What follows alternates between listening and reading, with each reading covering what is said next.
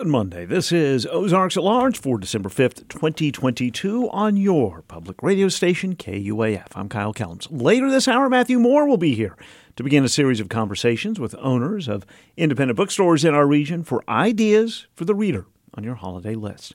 Thank you for being with us to start another week of shows, and thank you for your support of KUAF and public radio in your life. This week is our season of giving fundraiser at KUAF, we're planning on ending 2022 strong with your help. Our goal this week is to raise $50,000 to ensure we can continue to bring you the programming on air, through podcasts, via your smart speaker, and online, the programming that you depend upon. You can make your end of year tax deductible contribution right now at support KUAF.com. Through it all in 2022, KUAF has been your reliable source of quality journalism. Consider all that KUAF has reported on and informed you of this past year. Coverage of the ongoing landmark trial on Arkansas trans youth medical ban in Little Rock, the impact and implications of growth of our area on rural land and municipalities in our Report for America Rural Growth series with our RFA reporter Anna Pope, and ongoing coverage of COVID and flu cases in Arkansas as we move into flu season. This year, you turned to KUAF for facts and context, for international and national news, and also news from your community. Today, we're turning to you. Our contributing listeners make KUAF possible. You can make a year end contribution to keep KUAF strong at supportkuaf.com. Russell Stroud, the newly elected mayor of Goshen, is openly gay. He's considered to be the first out LGBTQ plus mayor in Arkansas. Ozarks at Large's Jacqueline Froelich spoke with Mayor elect Stroud about both the personal and political to bring us his story. Russell Stroud, born 1973, was raised in the small farming community of Goshen when the population numbered 600. It's located in northeastern Washington County. Goshen is his ancestral home. I still see people that I've known all my life. Um, and there are still, you know, I guess you call them, you know, legacy families that have been here for generations that are here in Goshen. Stroud is not a farmer, however, he pursued a career in medicine. So I graduated with a Bachelor of Science in Nursing in 1996 from the University of Arkansas and uh, moved to Little Rock, came back to Fayetteville, moved to California, got a master's of science in nursing at Cal State LA in uh, California. So I am a uh, emergency department nurse practitioner, and I work with uh, Northwest Medical Systems. At age 49, Stroud's now merging his professional life with his new political station, mayor of Goshen, population 2,300. I really consider myself to be a fiscally conservative, socially liberal person. Uh, that would that would be kind of how I describe my personal politics. And as far as the party affiliation, I don't really assimilate with any party. I think that right now our country needs to be independent and vote for the person that's going to do the best for our country, our community, our cities, our counties. Stroud ran for mayor four years ago but lost. He's seasoned now, he says, packing a clear political agenda. One action item is to improve Goshen's main artery, State Highway 45. Town population has more than doubled, data show, over the past decade, drawn by attractive land values and vibes, but more commuters are causing congestion as well as wrecks and fatalities, Stroud says. So he plans to press the Arkansas Department of Transportation to widen Highway 45, adding turning lanes. He's also working on a comprehensive city development plan. Goshen does have a two acre minimum for their uh, construction. So the lots are big, tend to be, you know, nice big homes here in Goshen. Um, there's been a lot of wealth moved into Goshen from when I was a, a kid growing up as a poor farm kid this did used to be a true farming community where people had, you know, dairy farms, people had cattle farms, people raised sheep and goats, and and you know there were uh, pig farmers that we knew, and uh, and a lot of that has changed. Goshen is a growing bedroom community for the growing Northwest Arkansas metroplex. And I think that one of the things we really are going to have to do is we're going to have to get a topographical map. We've got to look at all of our arterials, all of our streets, all of our bridges and roads, and say, look where the future of this city is going. And how are we going to make sure that it becomes safe and accessible with infrastructure? So I think infrastructure is going to be a huge part of you know, moving the city forward. Stroud is building collaborative, respectful relations with Goshen's current city council and will build on existing municipal projects, the province of outgoing Mayor Kathy Oliver, he says. I helped Mayor Oliver for a year doing um, basically street superintendent, streets, bridges, um, you know, working with her in the city. So I kind of know the city functions, the city budget, the the uh, council members. This election cycle, Stroud ran against Sean Mayfield. He won by 20 votes, 518 to 498. I had a feeling it was going to be very close. I did not realize it would be 20 votes close. so I, I, was due to go to a conference with my husband in Louisiana. He's a member of the American Psychiatric Association. And I had canceled that to go out and campaign because I felt like we had a lot of momentum and I wanted to reach people that maybe I hadn't reached yet. So we did some door to door campaigning, knocking on doors. I cooked like 400 cookies with my girls, chocolate chip cookies, and we put those in bags and handed those out. So I think that I think that helped. Stroud says he's attracting supporters from both the right and the left, reflecting a new nationwide trend. Americans, this election cycle, exhausted by extremist rhetoric are casting votes for stability and calm. A potential campaign trigger, however, could have been Sean Mayfield's political motto continued growth, respecting tradition, a reference to conservative family values. But Stroud says Mayfield ran a clean campaign. There was no mudslinging. There was no attempting to try to undermine either one, uh, you know, of our uh, campaigns. And I think that if he would have been elected, I think he would have done, you know, a good job at the best of his abilities. So yeah, I think it was a very clean race. But I got a lot of conservative support as well. so you know, I had a lot of people that were very, you know, Republican um, supporting you know the Republican parties all across the board that supported me, and I think that that has to do more with who I am than a party affiliation. And this is a nonpartisan race; it was a nonpartisan election. I think people always do look at the party when they think of how they want to vote, but I think it's also looking at what the person you're voting for is standing for and what they're planning to do. Stroud is raising a family in Goshen, so wants the best for them as well as for his constituents. My husband and I met in 2004, and then we legally got married in New York in 2011. Um, we moved back to Arkansas in 2012, uh, largely because of my father's health, but because we wanted to have kids. Um, we did surrogacy. We have beautiful twin uh, five year old girls um, who are in kindergarten and it takes a lot of our time, but it's a lot of fun. I enjoy being a dad. Um, so yeah, we've uh, been together a long time and have a, a really good, healthy relationship, and our kids are wonderful. Like any mainstream family in Goshen, an idyllic rural town, rolling forests and farms where locals traditionally fish and float at Twin Bridges near the confluence of the White River and Richland Creek. As mayor, Stroud says he will work to grow commerce and industry, but also aims to transform Goshen into a recreational destination. The regional, you know, trail system that we have, the Greenway trails, I love. I think they're wonderful. Um, the girls and I enjoy riding the bikes and the bike trailer there, but you know, we're not connected to that. And so, you know, if there's money available and we can be a part of that, getting connected, I would love to do that. In the meantime, you know, Goshen has acquired 100 acres that they've now opened a park, Mill Branch Park.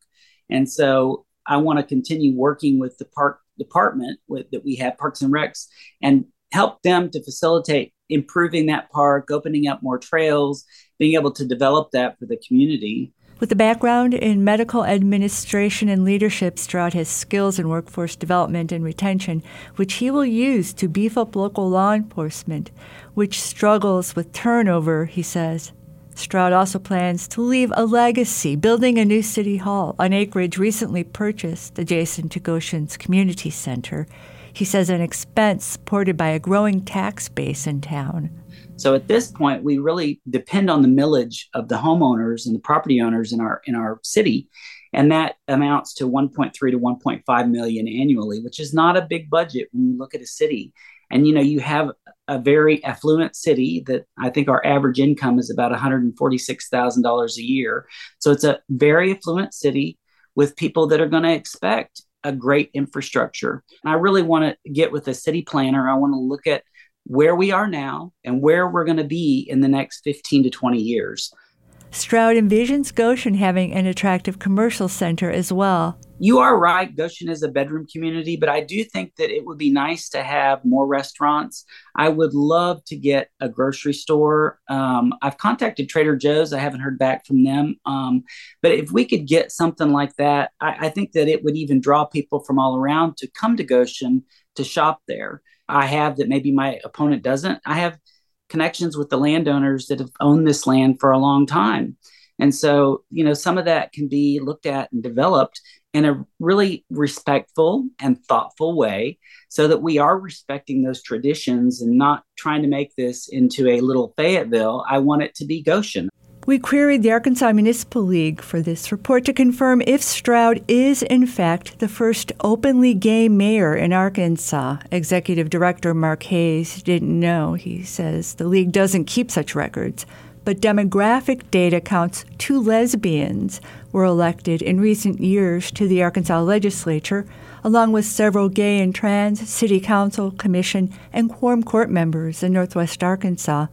So it appears that Mayor elect Russell Stroud may be making history and likely more cookies to serve to his new City Hall colleagues. For Ozarks at Large, I'm Jacqueline Froelich. And still to come on today's Ozarks at Large, Matthew Moore talks with the owners of Two Friends Bookstore in Bentonville.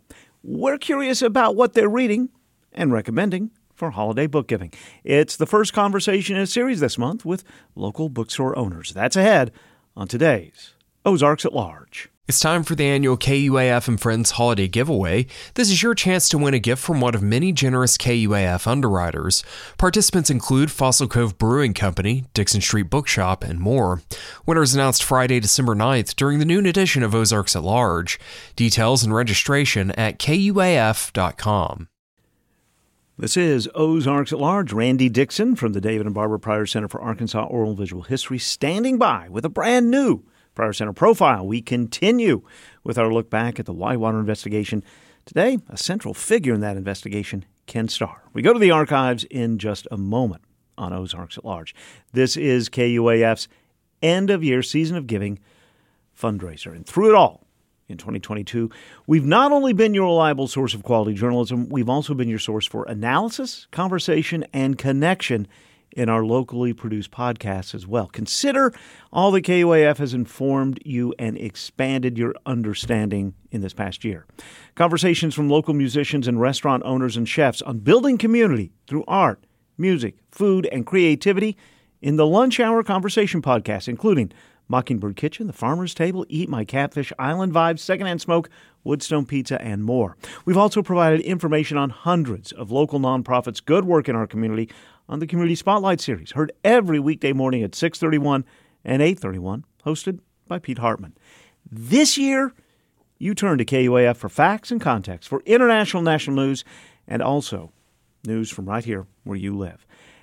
And this week, including right now, we're turning to you. Our contributing listeners make KUAF possible. You can make a year end contribution right now to keep KUAF strong. You can make that contribution at supportkuaf.com. Your tax deductible contribution helps keep your public radio station strong and here for you. Supportkuaf.com. The amount of the contribution completely up to you. And thank you. The president had to make a decision. He could choose truth or he could choose deception. The president chose deception. This is Ozarks at Large. We're listening to archives from the Pryor Center for Arkansas Oral and Visual History. Randy Dixon is our guide to these archives. Who did we just hear, Randy? Welcome. Thank you very much. Good to see you, Kyle. Good to see you. Uh, that was Kenneth Starr. Uh, if you've been listening the last few weeks to this segment, we've been talking about Whitewater and all the people, mainly the Arkansans, who've been wrapped up in all of this and we talked about Jim McDougal. Mm-hmm. We talked about Susan McDougal. A while back, we profiled Webb Hubbell, right, who was involved, and so now we're going to talk about the key figure at the center of all of this, and that's the special prosecutor who was assigned to investigate the then first couple, Bill and Hillary Clinton. That's right. And, and, and Ken Starr did become a household name.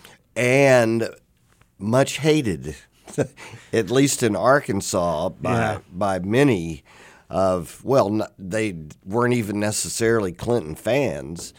Uh, just because of, well, you know, his. A lot of people questioned his investigative tactics. Uh, they were very aggressive. Um, he disrupted a lot of people's lives. Mm-hmm. Um, so, you know, we're going to talk about him and we're going to talk about how his office and his people, who a lot of people say were the ones responsible um, for all of this controversy. Um, you know, it it started the original charge of uh, Starr in his office was to investigate a failed savings and loan in White County, which right. was Whitewater. And right.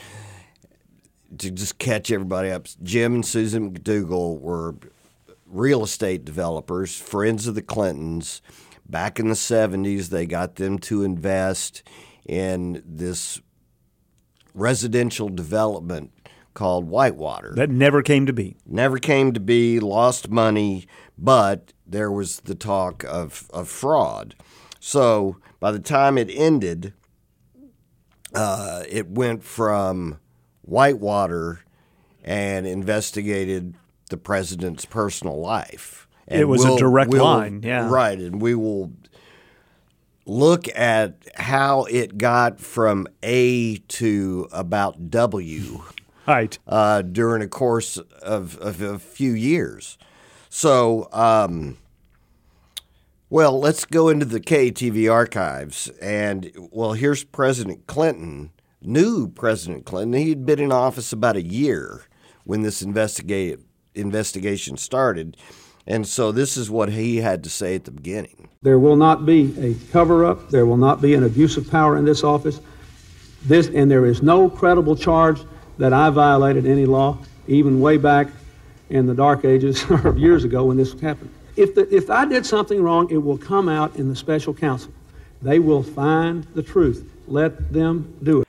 I doubt he had any idea that the digging was going to go on as long and deep as it did. And boy, did they dig. Yeah.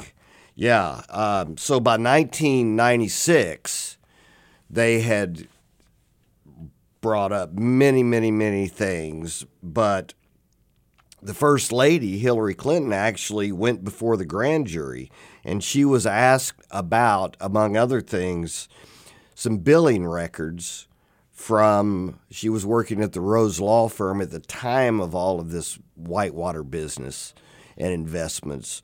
And she was asked about that. And this is what's strange is there were billing records that mysteriously appeared in a box in the White House. And they the prosecutors have been looking for them for quite some time, and uh, Carolyn Huber, who was an assistant to uh, Hillary Clinton, uh, had found these and had put them in a box and forgotten about them. She said, and so then they come to light, and um, Hillary uh, I can remember she came out. She'd been in there for quite some time because it was dark outside. This is in the grand jury. Yes, and you know the press had been waiting outside for quite some time, and and this is what Hillary Clinton said after her grand jury testimony. I was glad to have the opportunity to tell the grand jury what I have been telling all of you. I do not know how the billing records came to be found, where they were found. Uh, but I am pleased that they were found because they confirm what I have been saying. Well, I looked forward to being able to tell the grand jury um, what I know, um, to be able to answer their questions. Um, I, like everyone else, would like to know the answer about how those documents uh, showed up after all these years.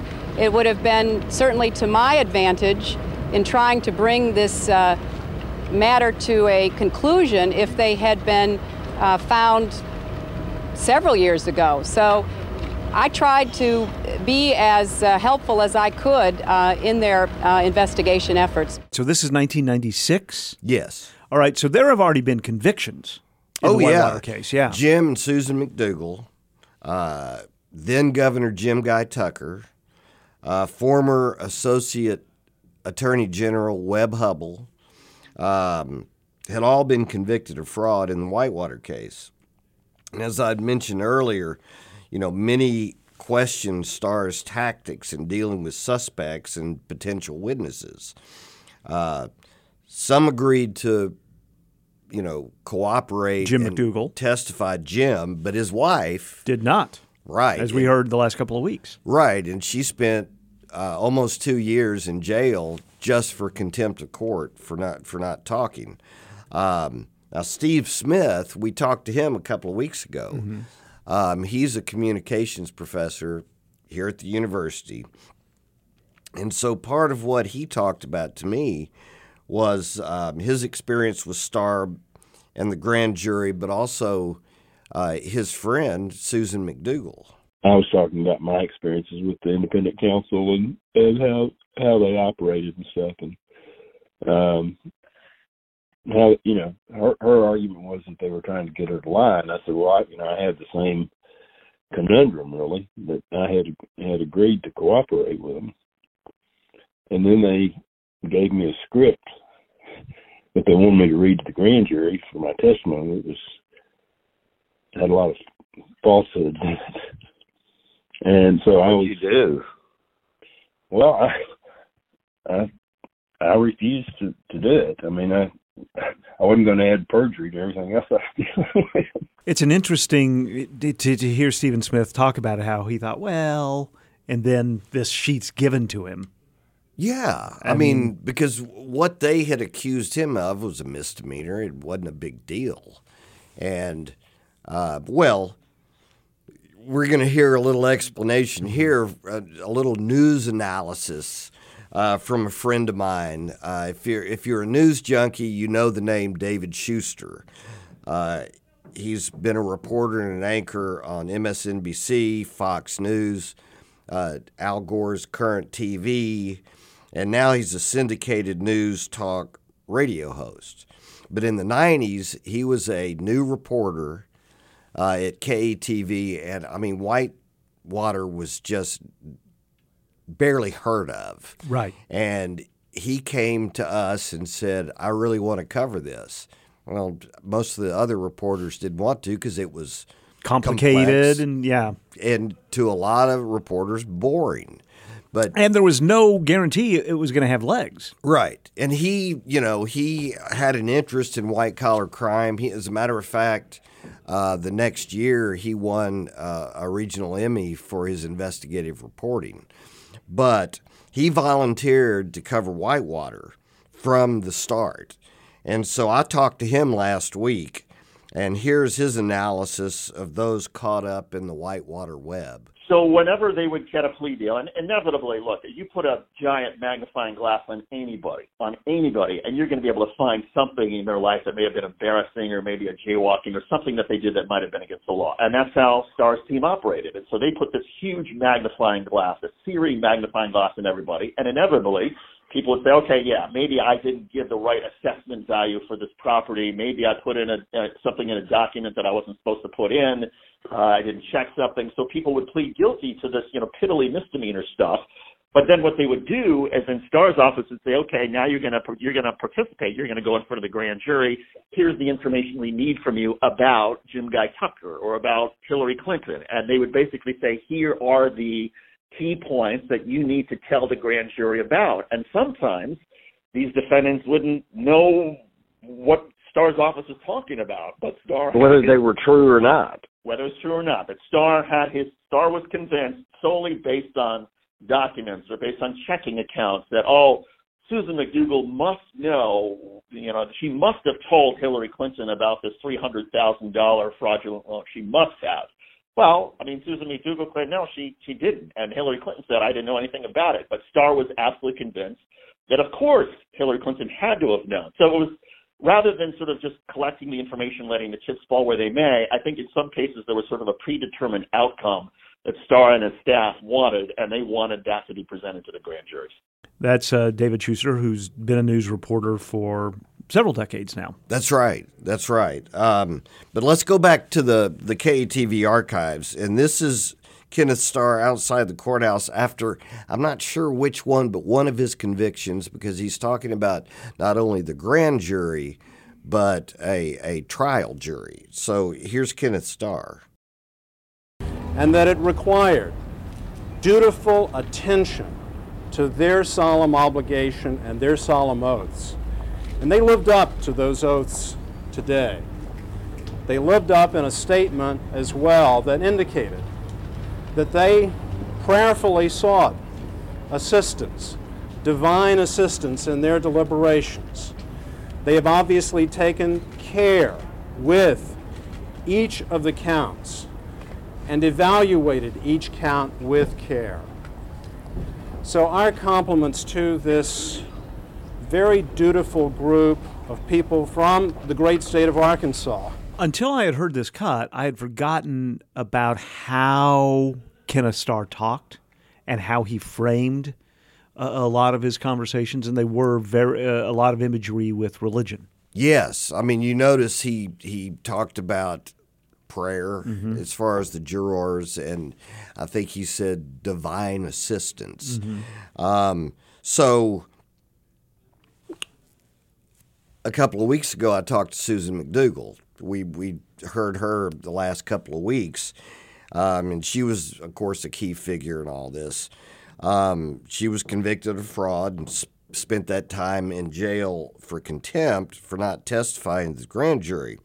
But I asked her, "What what did you take away personally from Kenneth Starr? What did you think of him uh, after all the dealings and all this time?" Uh, these decades to sort of think about it. And in reflection, she found it, I guess, hypocritical. Yeah, I think you uh, for Starr to talk about religion when he's discussing, you know, various court cases. The thing that stands out the most for me about him was his talking about religion during the trial. You know, he'd stand out in front of the courthouse and say things like, you know, I try to say this prayer, oh God, let me do justice today when I go into the courtroom. And uh, just talking about religion, his religious faith in God um, during a time when the people that he is prosecuting don't have that luxury to go in front of the cameras and talk about their faith and their religion. So it really seemed that Kenneth Starr thought that he had the corner on his faith and loving God. Susan McDougal during a conversation with you. And by the way, she is the director of pastoral care and a grief counselor at UAMS in Little Rock now. That's right. That's right. Um, and she's very happy. Uh, enjoys what what she's doing, she, and it's important what she does. Um, so she was talking about the the religion aspect, and so I asked um, our former reporter David Shuster about that. He was so steeped in his religion and he was such a sort of moralistic kind of guy. He saw everything as it's good versus bad. He was incapable of seeing nuance. Uh, and you know, there, it's nice sometimes to be around people who always have this unshakable faith. I suppose. I mean, Ken Starr was polite. He was kind to me and kind to other journalists. He was sort of a, a nice guy, and clearly he was very comfortable in his own beliefs. But the problem is, is that when you're dealing with a political position, which this was, politics is far more sort of nuanced. Justice is not necessarily black and white. And so Ken Starr, he would come out of the courthouse in black and white. Oh, thank you that I'm so glad that the jury prayed on this decision. And it's, you know, it's a testament to our faith that they're taking such a holy approach to this. But there's nothing particularly religious or faith based about investigating somebody for white collar fraud. Uh, and so it just felt like he was mixing apples and oranges. He was taking his own sort of personal faith and applying it broadly to everything he was doing when, you know, what was going on in the courthouse with this investigation about really had nothing to do with people's faith or their belief in God. It had to do with, okay, did they write a bunch of hot checks to prop up a savings and loan? Did certain people know about these hot checks and these bad, you know, bad documents? And you know, you can. It, it, to, to me, when Ken Starr would mix up this stuff, when he would take his sort of faith and apply it to everything, it struck me as this guy is really uh, has no idea what he's doing. That he doesn't know what he's doing in terms of this investigation. That he really does seem fairly ignorant about prosecutions and about justice because he's taking his sort of Sunday school sort of demeanor and applying it to what's happening in the courthouse. And it just struck so many of us as again, another indication of how he was not the best person for the job. He was not suited for this gig. He was suited to teach Sunday school or be a Sunday school principal or maybe be a university administrator like he was.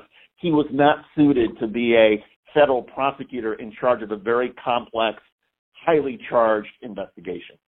So you're saying he was simply naive, maybe? Yeah. Oh, Ken Starr was that's that's the word I'm looking for. Ken Starr was incredibly naive, incredibly naive about how I think the justice system really worked. I think he was incredibly naive about what he was doing in Arkansas and the lives that he was disrupting, and he was incredibly politically naive. He was not a politically astute guy, and his naivete, I think, is what came back to hurt him in a huge way because. Again, the case did not follow a simple black and white sort of script. It was far more sort of nuanced. It was far more complex but Ken Starr had the was not capable of seeing the complexities in a lot of this, and I think that naivete came back to haunt him. Let me ask. I mean, I'm not going to just wade in over my head here. I'm going to cannonball in over my head. but one thing, when you are a prosecutor, isn't this the stand a standard method of operation? You get the littler fish, and you try to get them to turn on or, or give you information about the bigger fish, and you keep working that way. Yeah. And also, and that's and he ju- he would always justify that, right?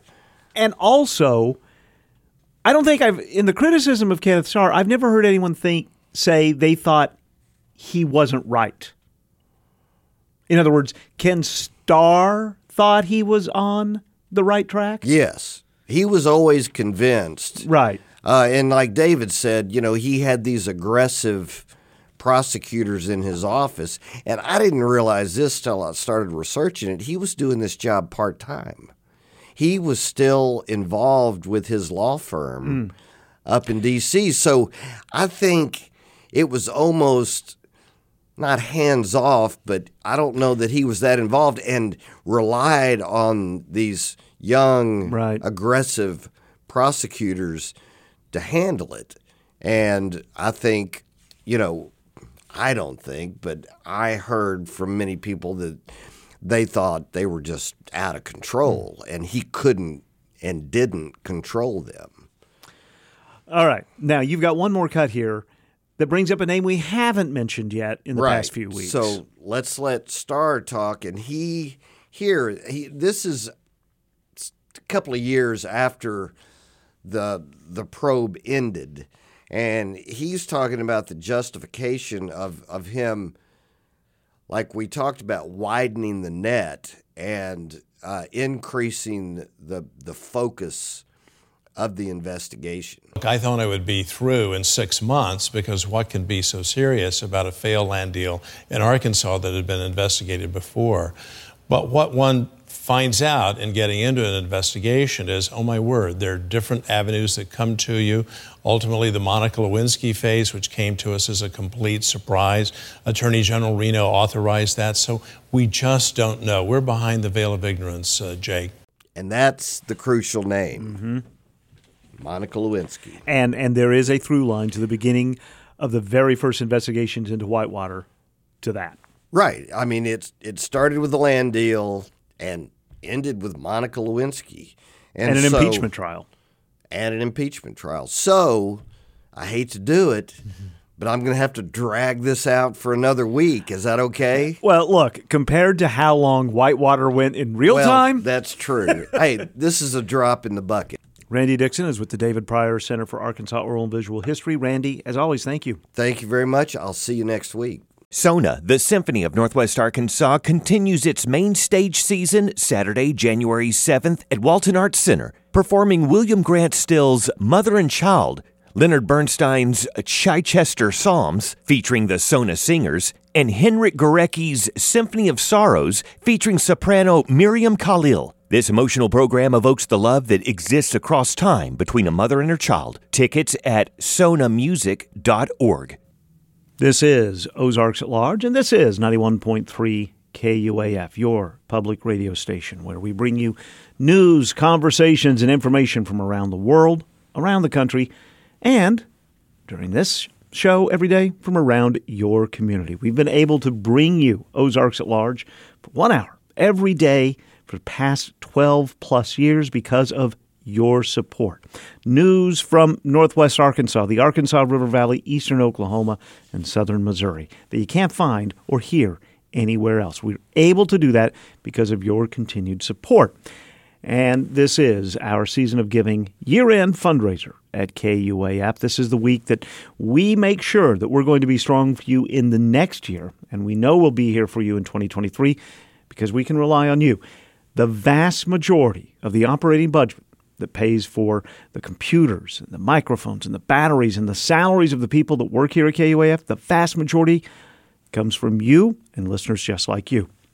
You can make your tax deductible year end contribution right now at supportkuaf.com. And once again, for this season of giving fundraiser, we're offering a special gift to you as a thank you for your contribution. For a gift of $120 or $10 a month, you can request a special KUAF Live Volume 5 double CD, a collection of 25 live performances from Ozarks at Large and from the Lunch Hour, our monthly concert series that takes place right here in the lobby of the Carver Center for Public Radio. This CD has music from Honey Collective, Old Man Saxon, Mildenhall, Pat Ryan Key, Jess Harp, Adam Faucett, Pura Coco, Bang, Modeling Amore, and many others. They all make great holiday gifts for loved ones who also love KUAF or for yourself. You can't get this collection of these musicians and their live performances anywhere else. So you can support all the news, the community, and music that you get from KUAF all year long.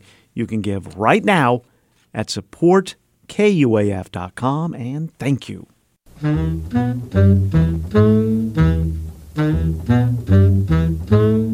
This is Ozarks at Large. Joining me to talk about holiday gift guides and books, we have Rachel Stuckey Slayton and Monica Diodati from Two Friends in Bentonville. Ladies, thank you so much for joining us today. Thanks for having us. All right. Well, let's just jump into it here. It's the holiday season, it's a great time to give books when we've talked in the past, we've kind of tried to give a little bit of something to everybody. Kind of, you know, everyone's got that friend that's a little hard to buy for, and books tend to be a good way to show what you're interested in, to find interest in your friends as well. So uh, I'm excited to hear what uh, the two of you have to offer here. Yeah, I'm excited to talk about books. It's my favorite subject. well, Rachel, let's start with you then. Okay, so um, last year I, I talked to you about books, both in terms of books that you might want to give and books that you might want to read during the holiday season. So mm-hmm. I'm kind of sticking with that vein. Yeah. and um, so let's talk about books that might be fun to read during the holiday season. Okay. Um, there's so many classic children's books out there for the holidays, and um, this is a new release. Um, the author is Meena Harris, and the illustrator is Keisha Morris.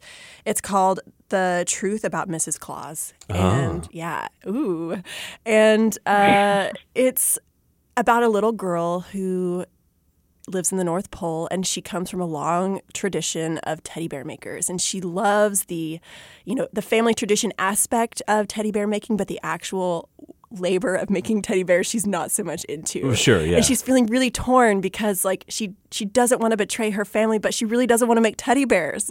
and so she has this heart to heart with Mrs. Claus who mm. turns out has secrets of her own mm. and uh, needs help from this little girl to uh, accomplish her mission. And so it's this really lovely story about like um, finding your own way while honoring your family and your your past and your traditions. Yeah. Um, and also, I think it's a lovely story about a kids asking for help and also adults asking for help. Yeah. And um, there's also this like kind of like feminist empowerment aspect to it. So anyway, it's a really fun, really cute uh, Christmas book. It's a look into who actually wears the overalls in the Claus family. right. exactly. and then I so another classic um, holiday activity for a bunch of readers is to pick up a holiday romance. And so I have one that I have not read yet, but I'm looking forward to reading. Mm-hmm. Quick aside, for those of you who love holiday movies, I'm going to have I have a hot take, Okay. Ooh. which is that I think The Family Man, starring the indomitable Nicolas Cage, is a fantastic Christmas movie. like I love it. and I think it's it like it's playing on these this like trope of holiday stories of like the path not taken, which I feel like Mhm. started out with Dickens, you know, with the, the Christmas Carol. Sure. and, you know, like what could have been. And so this this book that I'm suggesting is is called The Holiday Swap by Maggie Knox. And it's about these identical twins, uh, one of whom is this like hotshot culinary re- reality TV show competition judge, and the other is like hustling in the family bakery in the small hometown. Mm. So it's the you know big city, small town. It's the uh, they they're both stressed, and so they're like, you know what, we should switch lives. and so they switch places, and you know what's going to happen now? Are they going to find true love? Are they going to find happiness? Yeah. We all know that they will. Obviously. And the pleasure is in the journey finding that happiness. So Absolutely. I'm looking forward to reading The Holiday Swap by Maggie Knox, and I encourage all of you listeners out there to do the same. And then in terms of gifting, there it can be tricky to give books as gifts. Like you said, it's it's kind of specific to what you like and knowing exactly what your your loved one's taste is can be a little bit tricky. So I will say gift cards are always a good option. Mhm. But some crowd pleasers, if you will. So Kevin Wilson is uh, a fantastic author. He wrote um, like the cult classic book called uh, Nothing to See Here.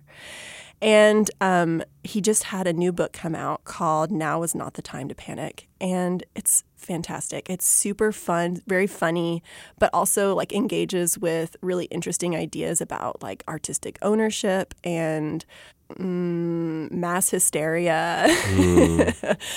it's this like coming of age story set in the South, and he just is so pitch perfect in like, describing these little scenes that happen in like small town, middle America, middle South America.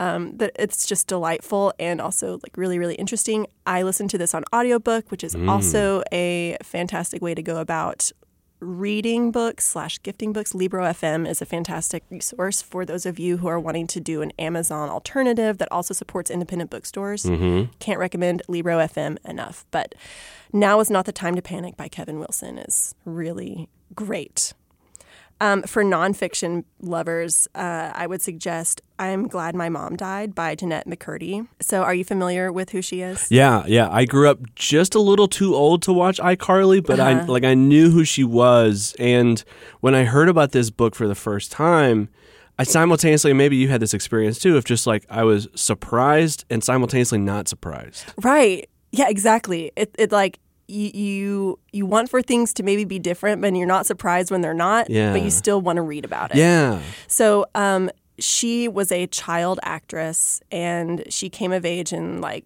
you know, the it was Disney Channel, right? Yeah, yeah. yeah. So like Disney Disney World. Yeah. Um, and so this is about that, and also a, her very complicated relationship with her mother. But she's very funny Mhm. and uh, a really like quick like the, the sentences move quickly but in a way that's really fun to read about really hard things. Yeah. um, so this book literally cannot stay on our shelves long. I, I think the longest of this book monica how long do you think that one copy has stayed on our shelf? Maybe three days? Yeah, it's it moves to keep stocked. so fast. So i think that this would be a fun crowd pleasing gift. If you're like i'm not sure but like i know my friend is into pop culture great this is like the perfect gift for them Hmm. and are you familiar with who tim ernst is The name sounds familiar, but I can't place it. so he is a photographer and guidebook writer Okay. here in arkansas Oh, okay. he's retiring from like producing photography books, but he's sort of legendary in the state with like capturing the Ozarks and the Ouachitas Mm. and the Delta, really like getting out there in nature and, and capturing these scenes that you just don't really think are possible here in Arkansas.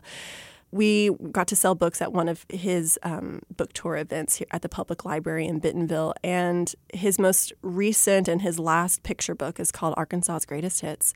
And it spans his photography work from like the early 70s through today. Mm. And it's really cool to see like how his work has changed, how it's not changed. Um, and this, whenever I flip through the the pages of this book, I think to myself like, wow, I can't believe I get to live in such a beautiful Mm. state.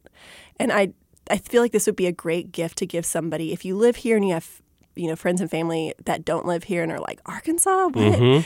um, this is a great book to give them because it's like it's so beautiful Mhm. here, and um, it really showcases the the natural beauty of the natural state. So Arkansas's Greatest Hits is his newest one, but really any of them would be excellent gifts. We've got some some young people in our lives, so I Mhm. have a couple suggestions for them too. So if you have little kids, like elementary age kids, Mhm. Dav Pilkey is probably a household name in in your family. He wrote the Dogman comics and uh, the Cat Kid Comic Club series. So these are graphic novels that are mostly targeted towards like early readers and early to middle grade readers. And it's nice because it really can span a pretty wide age range Yeah. from like five to I would say eleven, Mm. maybe.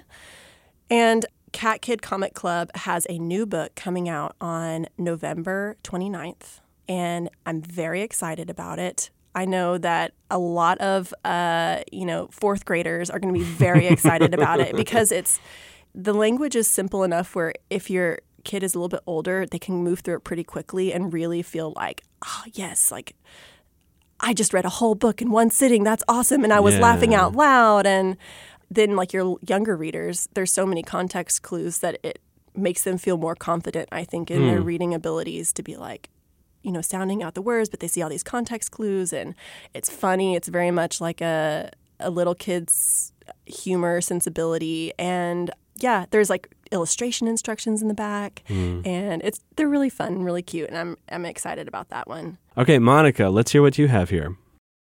Yeah, I mean, I agree that I find it books are a great gift, but also a difficult gift because it's so personal, like what you like to read. Um, but so I usually gravitate towards like a special edition of something that uh, is like a classic, or I know somebody's already read but doesn't have this edition, or like like just a pretty book, or something that might surprise someone and have like a broad appeal, um, no matter what their interests are.